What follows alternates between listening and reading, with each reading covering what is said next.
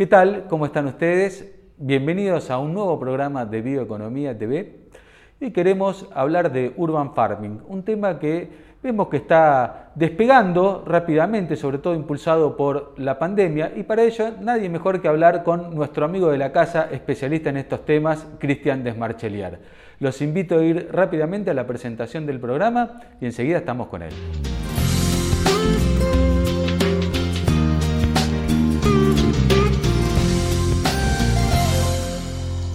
Hola Cristian, qué gusto tenerte aquí con nosotros. Y bueno, hoy tenemos tema especial Urban Farming. ¿Nos puedes hacer una intro de, qué es el Urban Farming? ¿Cómo andas, Emiliano? Tanto tiempo. ¿Todo bien? Bueno, eh, vamos a hablar un poquito de Urban Farming, entonces, de Indoor Farming.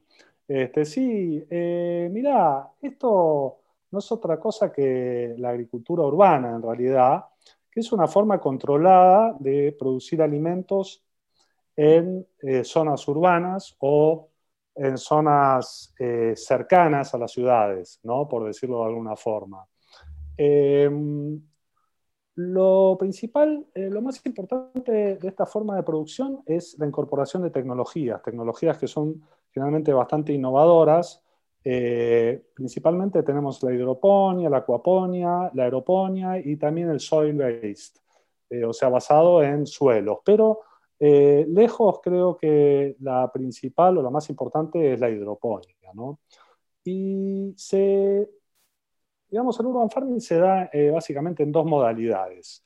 Una es a una escala productiva, en el cual se, se desarrolla un emprendimiento para producir y comercializar los productos. Y mm, después está eh, otra modalidad que es eh, las, los emprendimientos más chicos de autoconsumo que este, mm, generalmente son utilizados para complejos habitacionales, para hogares, para edificios. Y bueno, como te decía, eh, no están orientados hacia la, hacia la, a la comercialización, digamos, sino que están eh, más hacia el autoconsumo. Eh, la diferencia en las tecnologías básicamente no hay mucho, sino que eh, son las mismas tecnologías, solo que en muchos casos son, son estructuras modulares ¿no? que se pueden escalar. Ahora, sí, decías que esto está creciendo, ¿no? Y bueno, sí, efectivamente, por lo menos desde el punto de vista productivo y para la comercialización, el mercado a nivel mundial eh, se estimó para el 2020, o sea, el año que pasó, en unos 14.5 eh, billones de dólares.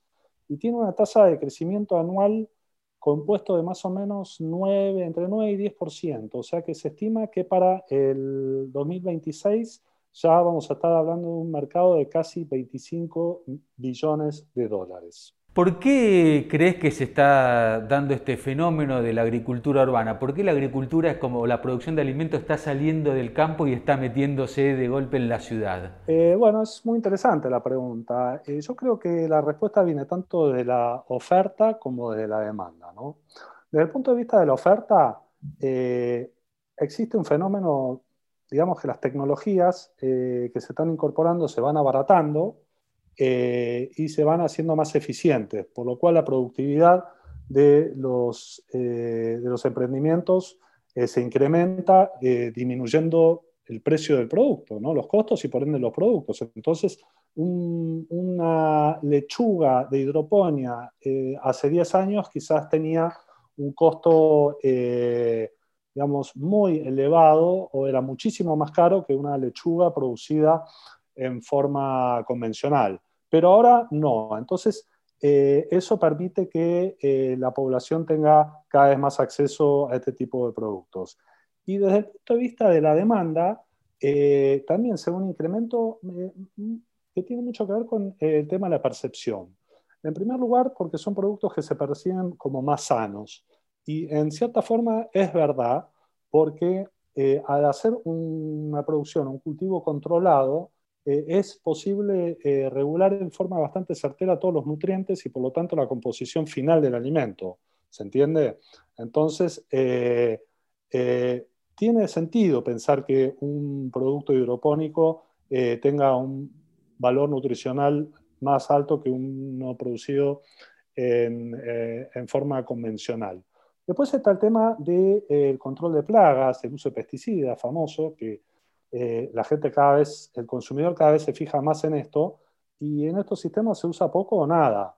¿no? Y bueno, también tenemos el tema del impacto ambiental, eh, la, huella, la huella de carbono. Eh, vos ten en cuenta que eh, siendo que los productos se desarrollan o estos emprendimientos son adentro de las ciudades o muy cerca de las ciudades, ya no, hay, no hay la percepción de que hay un consumo grande de combustibles fósiles, por ejemplo, para el flete, para los transportes, entonces, este, y a todo eso le sumamos la idea de que em, si, estos productos o estas cosas se producen en, el hogar o cerca del hogar, hay como un contacto más personalizado del consumidor con el producto. Lo puede ver, puede influir, puede saber lo que está comiendo, ¿no? Y todo esto que te estoy contando se vio súper em, acelerado con la pandemia.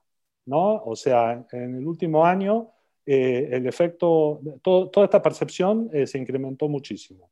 Claro, entiendo yo que el, hecho de las interrupciones en, los accesos a la ciudad o, el tránsito, digamos, mejor dicho, en las ciudades es como que ha puesto al público más en alerta sobre este, el abastecimiento de alimentos, digamos, la seguridad en el abastecimiento de, alimentos. Pero vos me mencionás este, toda una serie de ventajas, pero imagino que también nada es mágico, alguna desventaja debe tener. Sí, tal cual. Este, esa, es la otra cara de la moneda, porque en realidad eh, todo esto que te estoy contando son los puntos a favor, pero siempre todo, todo tipo de cosas como esta tiene sus puntos en contra. Y, bueno, em, sí, eh, por ejemplo, uno de una de las principales desventajas es eh, la necesidad de hacer inversiones muy altas, eh, em, digamos, como upfront investment, ¿no? O sea, de entrada, ¿no?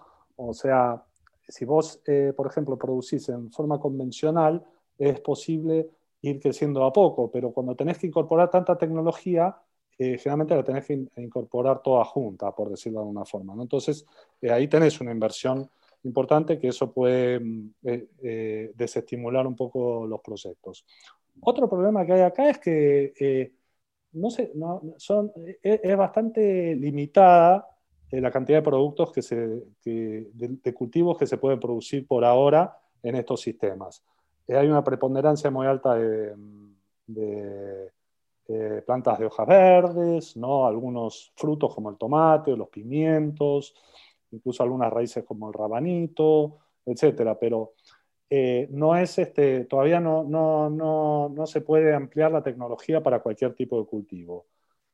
Y el otro tema que no es menor es la, curva de, la curva de aprendizaje, ¿no? o sea, pasar de un sistema tradicional de agricultura que generalmente están muy asentados desde el punto de vista cultural y cómo, cómo, son las formas de producción, a un sistema que tiene eh, altamente eh, tecnológico, por decirte, de alguna forma, es, este, es a veces complicado, ¿no? O sea, requiere de un esfuerzo eh, de conocimiento muy veloz eh, en poco tiempo. Sí, sí, entiendo lo, esto de la, de la, curva de aprendizaje porque, bueno, junto con, con, mi hija tenemos una huertita hidropónica muy chiquita en la cocina de casa eh, y te digo que nos ha dado más de un dolor de cabeza. No es tan fácil, nos costó aprender, pero bueno, seguimos insistiendo y sabemos que lo vamos a lograr.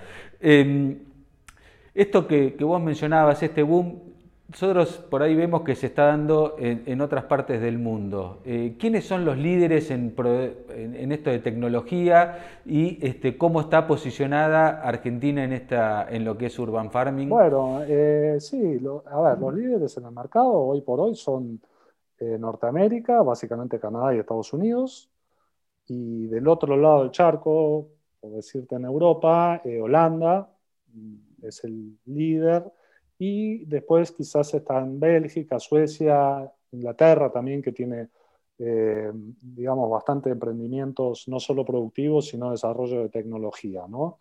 Acá en nuestra región eh, esto es muy incipiente todavía. Eh, estoy escuchando nuevos emprendimientos en Brasil, básicamente en el sur de Brasil, en la cercanía de Porto Alegre, donde aparentemente se están haciendo inversiones importantes, también para la producción a escala comercial.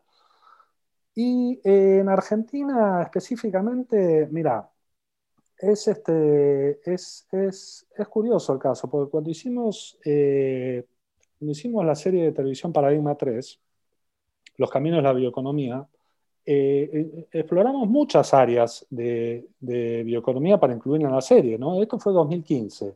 Este tema no surgió, no lo encontramos en Argentina, ni siquiera no lo buscamos y tampoco apareció.